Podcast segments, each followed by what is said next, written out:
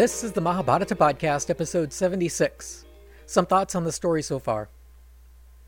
Ever since episode 2, this podcast has been dedicated almost completely to the story of the Mahabharata as it is written in the critical edition and the Ganguly translation. Of course, I've always commented freely on the particular subjects that came up, but I've not had the opportunity to explore some more general ideas and questions that I've had about this enigmatic treasury of ancient wisdom. Since around the Book of the Forest, I've been looking for a nice stopping point to do something like this, but the story really has a way of propelling you forward. Even when things get really boring or pedantic, it only makes you want to press on harder to get to the more interesting stuff. I thought of doing this right before the war started, but then we wanted to get to the Gita, and after that, we wanted to get to the war. So really, there's no good stopping place. Taking a moment in the midst of the war is perhaps the best time to stop. Frankly, the colossal violence is difficult for me to relate, so it's nice to take a break from it. The pace and the scale of the killing has been relentless. For most of the people, death comes all too easily, as hundreds of thousands are killed without barely a mention. Meanwhile, certain characters just won't die soon enough. It makes me really start to wish it were over already. But as painful as all this can be at times, it is clear that Vyasa is trying to make a strong impression on us how violent and horrible the war really was. He makes sure that no one listening carefully to this story can come through and still harbor delusions about the glory and nobility of total war. Well, then, we might as well start on the subject of war. The more we go through the experience of Kurukshetra, the more strongly I feel the parallels between this war and the wars of the 20th century. As the battle grinds on, there's a real sense of total war between the combatants. All the old niceties are dropping to the wayside as nuclear like weapons are used against defenseless masses of people. Even the good guys must resort to subterfuge and must sacrifice their own sons in order to win. The run up to the war was very reminiscent of the start of World War I, in the sense that both sides firmly believed that war was the only and inevitable solution to their problems. In addition, Duryodhana's fanatical drive for total victory or total defeat and his complete disregard for the well being of his men bears a striking resemblance to Adolf Hitler. These strange parallels might be more than mere coincidence, however. But to see that, we should first take a step back to the beginning of the book and its cosmological setting. The foundation myth for the Mahabharata begins with the story of the creation of the Amrit and the war that ensued. The way it is told in the book of the beginning is that the gods held a meeting at Mount Meru so they could discuss how they might get their hands on some Amrit, the elixir of immortality. The god Narayan, or Vishnu, explained to them that they needed to churn the ocean with the help of the demonic asuras, and together they would create the Amrit, like butter in a churn.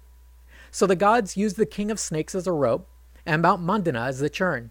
We're not told what promises or representations were made to the asuras. We only know that they helped out, expecting to get some of that Amrit. Altogether, the gods and demons yanked on the snake and churned the ocean. As they tugged, the friction made the snake belch forth fire and smoke, which roasted the creatures of the earth. But we're talking about gods here, so Indra simply conjured a rainstorm and put out the fires.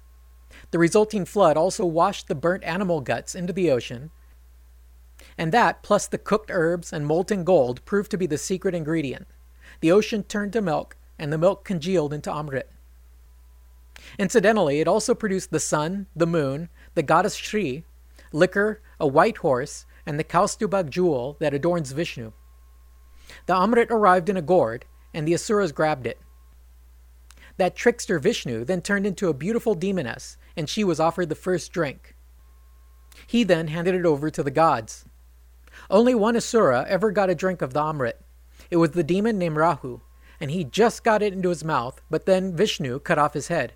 His head flew up into the sky, where it still exists in Indian astrology, occasionally eating up the sun and moon during solar eclipses. The rest of the Asuras never got to drink the elixir, and a great war broke out. After much back and forth, the gods were eventually victorious. This story links into the Mahabharata by what happens next. We are told that these defeated Asuras took a great interest in the earth, and they began incarnating as humans in vast numbers. The worst of them were born as kings and kshatriyas, and they oppressed all the people. Finally, Mother Earth could herself no longer bear the burden of their oppression, so she petitioned Brahma to help her. Brahma's solution was to have all the gods also incarnate as humans, so they may fight fire with fire. To top it off, Vishnu agreed to also be born on Earth to save us from these evil men and to herald the new Kali Yuga. And thus we get to the interesting little essay called The Partial Incarnations. In this section, well before the story's begun, we are given a peek behind the scenes and see who each of these characters really were, not their mortal names and characteristics, but the name and character of the very soul they had incarnated from. The Mahabharata is not some petty squabble among Bronze Age chieftains. Rather, it is the continuation of the cosmic war for immortality. At this stage in the epic, the story is presented mostly as a dialogue between Janamejaya, Arjun's great grandson, and Vaisampayana, who was Vyasa's disciple. Janamejaya wanted to know specifically who had incarnated as whom in the story. At the time, I glossed over it because I hadn't introduced any of these characters yet. At this point in the story, however, the information is much more interesting. For instance, Drona was the soul of Brihaspati incarnate. Ashvataman was born from the qualities of Shiva, specifically death, lust, and fury. Shakuni was the reincarnation of Dvapar, the trickster figure we met as one of the two tormentors of Nala and Damayanti. Kali and Dvapar are also the names of the two worst yugas. In this version, Duryodhana is said to be the incarnation of Kali. I think this refers to the Kali in the Kali Yuga and the mean guy in the story of Nala. This is my guess because, other than these two references, the goddess Kali is never mentioned by that name. The author goes on to say that Duryodhana was a creature of discord, hated by all the world, and it was he who caused the great massacre that was the war of Kurukshetra. The rest of his brothers were all just reincarnated Rakshasas. As for the Pandavas, there is much confusion about their origins. We know from the story that their fathers were gods Dharma, Vayu, Indra, and the Ashvins, but one's parentage is not one's soul. Thus, when Vyasa is trying to justify the marriages of five men to one Draupadi, he explains to King Drupad that in actuality all five brothers had the one soul of Indra. That was called the tale of the five Indras. But here, in the partial incarnations, we're told that they both have the father and the soul of each of their respective gods. Frankly, I do not see how this can be reconciled without some metaphysical sleight of hand, but if you have any suggestions, please send them my way. Since I believe we have to choose, I tend to accept the Five Indras version, because it is more vital to the story. Without it, Vyasa had no case for justifying the marriage of five men to one woman. Moving on, Abhimanyu was Soma incarnate, and Drishtadyumna was Agni, the fire god. Shikhandin was just a Rakshasa. Another contradiction is that Arjun is also the incarnation of Nara, the divine proto rishi and companion to Narayan Krishna. The story of the partial incarnations also endorses the legend of Krishna's 16,000 wives and says they're all Apsaras incarnate. The goddess Shri, born alongside the Amrit, became Draupadi. Since this epic is so firmly rooted into the legend of the Amrit, I think the story of its creation deserves a closer look. To produce the Amrit, the gods and asuras must combine their powers to churn a mountain.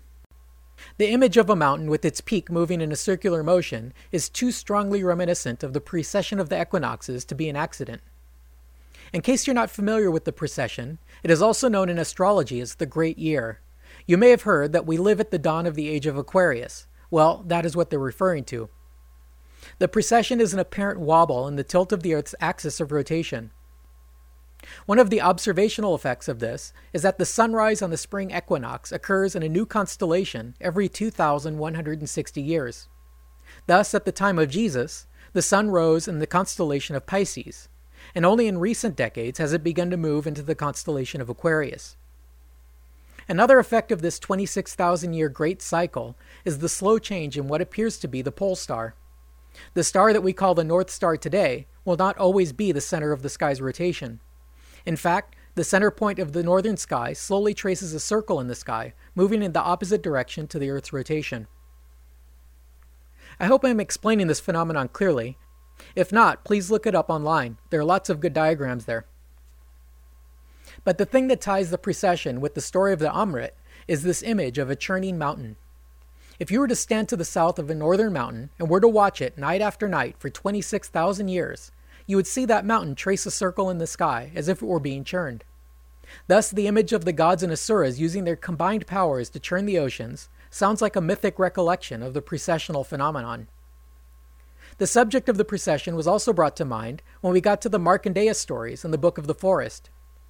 In one of those sessions, episode 38, the sage describes the Yuga cycle, and in his calculation, the four Yugas combined add up to 13,000 years, precisely one half of uh, precisely one half of a precessional cycle. At the time, I chalked it up to coincidence, but now I'm not so sure. In the 19th century, the Swami Sri Yukteswar Giri wrote a little book in which he correlated the yugas precisely with the 26,000 year precession cycle. His essay on the subject, in a book called The Holy Science, was quite short, but it's packed with ideas. For one, he posits that the solar system is orbiting the center of the galaxy, something astronomers did not observe until 50 years later. Sri Yukteswar also stated that the Sun has a binary twin, and the two stars orbit each other. While this has not yet been observed by astronomers, there is evidence for it, and it certainly has not been disproven. One of the best clues to the existence of a binary twin to the Sun is the so called precessional wobble. Modern astronomers typically explain the precession as a wobble in the Earth's rotation. But it could just as well be explained by a 26,000 year journey made by the whole solar system around another star. According to Sri Yukteswar, this orbital journey takes our solar system closer and then farther away from the center of the galaxy. The galactic center is also the source of what he calls Dharma. When our solar system is furthest away from the galactic center, Dharma is weak in the world, and we call that the Kali Yuga.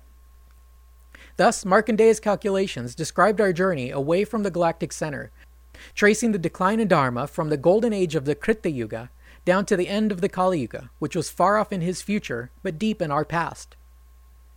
What Markandeya did not address is what he expected would happen when we transitioned from the end of the Kali Yuga back to the new Golden Age. The assumption seems to have been that some sort of direct leap back into the Golden Age would occur. Taking the motions of astronomy as a guide, and perhaps his own intuitive powers, Sri Yukteswar accounted for the journey back from Kali Yuga as a motion in the opposite direction. Thus, the Kali Yuga began with the death of Krishna and ran for 1,200 years. This brought us to the year AD 500. At that point, the solar system was at its furthest from the center, and Dharma was at its weakest. Then we resumed our return journey to the center, and a new ascending Kali Yuga began. From there, Dharma slowly retrenched itself on Earth until the 20th century, when we finally re entered the Dvapar Yuga. Thus, we are currently living in the ascending Dvapar Yuga, and we could look forward to things getting better, more Dharma, as we move to the future. I think this helps to explain the overriding sense of decline that we see in the epic and many other ancient texts, as opposed to our own more modern day sense of progress and optimism. Just as I was pondering Markandeya and Sri Yukteswar, a new book came out on this very subject. The book is called The Yugas by Joseph Selbie, and in it he develops a system and uses it to explain the arc of world history. The story of decline and subsequent recovery helps explain a lot about ancient history. For instance, when it comes to Bronze Age building techniques, older is almost always better. The oldest pyramids were the best built, and the same goes for other parts of the ancient world. The Indus Valley cities seem to have been at their best when they were just built, and subsequent layers show a relentless decline. One of the mysteries that this system of analysis might resolve is the question of magic. Why is it that the further back in time you go, the more the people of the time believed in the reality and ubiquity of magic? This may be explained if we can better understand what this force of Dharma really is. What if Dharma is much more than just the subtle ordering of society? What if this is something more like the Force, as described in Star Wars movies? Is it possible that in our recent history, Dharma has been so weak that we cease to believe in its existence? Perhaps in the Kali Yuga, it was so weak that only the most ardent practitioners were able to utilize it. Maybe all the supernatural weapons and creatures of the Mahabharata will again become apparent as Dharma continues to be restored to the world. Just because we've never seen an archer enchant an arrow capable of blowing up a city, does it mean that it cannot be done? Maybe as the energy for doing these things was lost, we forgot how to manipulate it and even quit believing it existed. Now that the energy is once again returning to the world, all we need to do is start making use of it again. This is where the timing of the Mahabharata and Sri Yukteswar's Yuga calculations get interesting. You see, today we are living at the dawn of the Dvapar Yuga, and we have only recently escaped the influence of the Kali Yuga. The Mahabharata takes place at almost the exact same time in the descending Dvapar Yuga. They were living in the twilight of the Dvapar age and were about to enter the darkness of the Kali Yuga. Thus, there's a very real relationship between the fanaticism and violence of the 20th century and the events of the Mahabharata. The difference is that we can expect a happy ending after all the wars, while our heroes only expected more and more decline into darkness.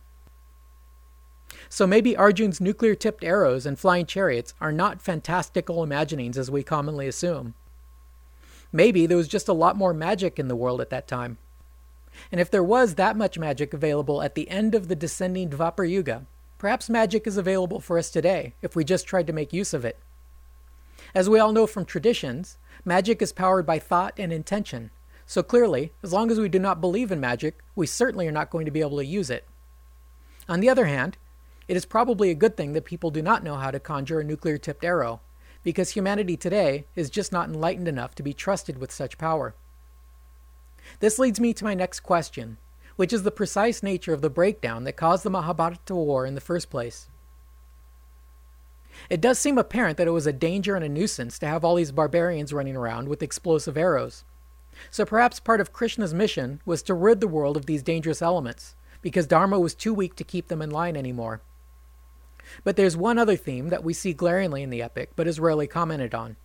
This is the pervasive confusion among the castes. Many characters simply do not behave according to the caste they are born into. As I mentioned last episode, the most obvious examples are the fighting Brahmins, Kripa, Drona, and Ashvatthama. This exception to the priestly rule was so blatant that even one of the characters, Drishtadyumna, complained about it. But fighting Brahmins are just the beginning of the problem. We also have some very unchivalric Kshatriyas.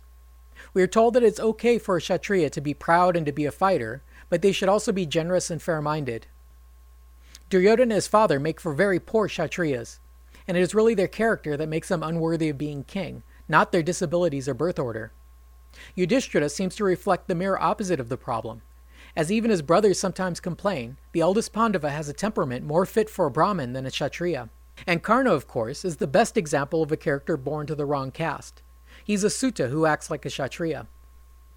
One could strongly argue that all of the problems that led to the war stemmed from this confusion of caste identities. To modernize, the caste system seems fatally flawed due to this problem. How can the random accident of birth determine irrevocably one's position in life? From my perspective, I cannot see how the system could have ever worked fairly, but the author and his characters all assume that this is the only way society could function. In fact, their prediction for the coming Kali Yuga was that the castes would no longer be respected and all of society would break down as a result. The Mahabharata tends to play out according to this prediction because the characters do not act according to their caste, and all hell breaks out as a result. But then, how did the system ever work out well? It seems to me that there are two possibilities. The first is that somehow, in ancient times, the children born to a Vaishya, for instance, were just like their parents and had a bourgeois sensibility. So perhaps at that time everyone was born to the appropriate caste for their own nature. The alternate explanation is that at one time caste was not inherited from one's parents. In this case, your personal affinities marked you out for one caste or another. Unfortunately, the Mahabharata never tries to explore these possibilities, so it seems we're left guessing its only explanation for what went wrong was that demons had incarnated as Kshatriyas, and the Kali Yuga was fast approaching. The overriding sense that we get from ancient literature is that the people were living in a time of decline and dissolution. The people all believed that the Golden Age was behind them, and things were only going to get worse. Our modern mindset is just the opposite. We assume that our future is destined to grow in knowledge and technology, even despite occasional setbacks. We tend to read this back into the past and assume that the ancients must have been more primitive than people who came later. If Markandeya and Sri Yukteswar's calculations of the yugas are correct, then perhaps we were both right. The ancients lived in a period of decline, while we live in the brink of a new golden age. Let's all hope this is true. It makes me feel better already. Before I wrap up this little digression, there's one other observation I have to make about this story. The marriage of five brothers to Draupadi is a real anomaly in Hindu literature. Even Vyasa is forced to admit that there's no precedent in history or scripture to justify it. The only way he can explain it is by first saying it's okay because he said it's okay, and secondly, he points to the story of the five Indras to make the case that they may be five men, but they share a single soul, that of Indra. I've pondered this and watched for clues, and I've only come up with one hypothesis, which is that the five brothers were a literary device, and they were originally a single person. The strongest clue we get from the story is the consistent association of the various Pandavas with parts of the body. Yudhishthira clearly represents the head, while Bhima is the right arm and the stomach. For instance, when Bhim gets into a war with Kubera in the Himalaya, Yudhishthira feels a pain in his right arm that tells him his brother is in trouble. Arjun is often called the left handed archer. He's also associated with the sex organs. When the brothers go into hiding, it's Arjun who must conceal his virility by pretending to be a eunuch. Arjun is also the only progenitor of the five brothers. As the possessor of their collective penis, he's the one who begets the son who begets the heirs of the dynasty. Spoiler alert none of the other Pandava sons survived to take the throne or bear offspring. Finally, the twins represent the legs good looking, useful, but otherwise unremarkable. Thus, is it possible that in some earlier version of the epic there was only one Pandava, perhaps named Arjun, who was as wise as Yudhishthira, as strong as Bhima, as potent as Arjun, and as good looking as the twins? So then, why would Vyasa feel the need to split this one hero into five pieces? My guess is that it had to do with the literary styles available to him at the time. If you pay close attention to the style of storytelling in the epic, you'll notice that it concerns itself with what people did and what they said. Inner thoughts are rarely expressed, and inner conflict is never mentioned. Thus, we might guess that part of Dhritarashtra's motivation is driven by an inner conflict over what he knows to be right and his own resentments. But as long as he's not honest enough to express this inner thought, we will never know it. If the five Pandavas were compressed into a single character, all of this one character's inner conflicts would have been hidden from us. The Yudhishthira part of him would be inclined towards humility and righteousness, but the Bhima part of him would want revenge and would require restraint. How does one relate this inner conflict if you're constrained to action and dialogue? The solution is ingenious. Split that complex character into five parts and let them work out the psychological drama amongst themselves. Vyasa could have easily resolved the problem of Draupadi's marriage in several other ways. He could have just had her marry Arjun. But perhaps he left that one conundrum there on purpose, as a reminder of this first Pandava, the Proto Arjun. Well, that's all for now. I hope you enjoyed this discussion. It feels good to get all this off my chest. Thanks for listening.